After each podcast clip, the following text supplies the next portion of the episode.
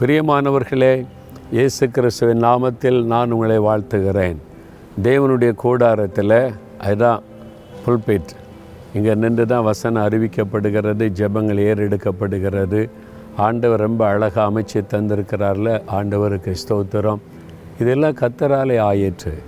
நீங்கள் வந்து பார்த்தீங்கன்னா ஆச்சரியமாக இருக்கும். இது எப்படி நடந்தது? ஒரு மனிதனால் நடக்கிற காரியம் அல்ல. வானத்தையும் பூமி உண்டாக்கின தேவனால் நடந்த காரியம். இதை பார்க்கும்போது உங்களுக்குள்ள ஒரு விசுவாசம் உண்டாகும்.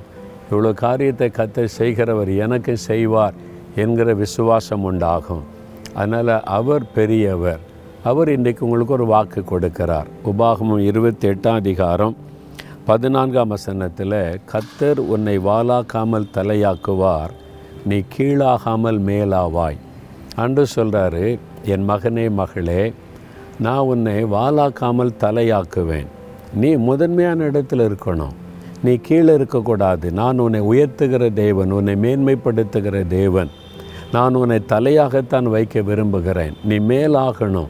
அதுதான் என்னுடைய விருப்பம்னு ஆண்டவர் சொல்கிறார் இல்லை நான் எப்படி இருந்துட்டு போகிறேன் அப்படி நீங்கள் நினைக்கிறீங்களா? அவர் சொல்கிறார் இல்லை நீ என்னால் தெரிந்து கொள்ளப்பட்டவன் தெரிந்து கொள்ளப்பட்டவள். என்னுடைய பிள்ளை உனக்காக சிலுவையில் ரத்தம் சிந்தி நான் உன்னை மீட்டு எடுத்திருக்கிறேன். எனக்காக வாழணும்னு என்னை ஒப்பு கொடுத்துருக்கிறல்ல.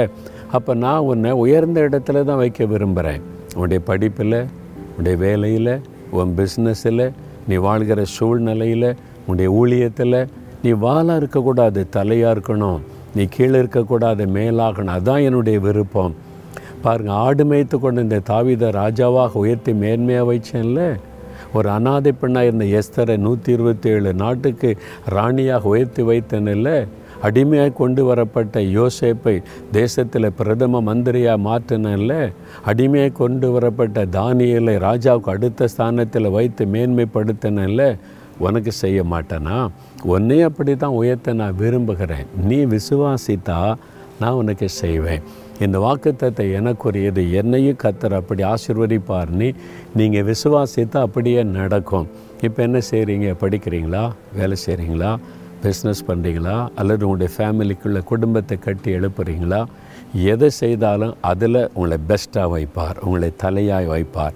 உயர்த்தி வைப்பார். விசுவாசிங்க. அப்படியே இருதயத்தில் கை வைத்து ஆண்டவரே இந்த வாக்கு தத்துவம் எனக்குரியது. நான் அதை விசுவாசிக்கிறேன். என்னை கீழாக்காமல் மேலாக்குகிறீர்.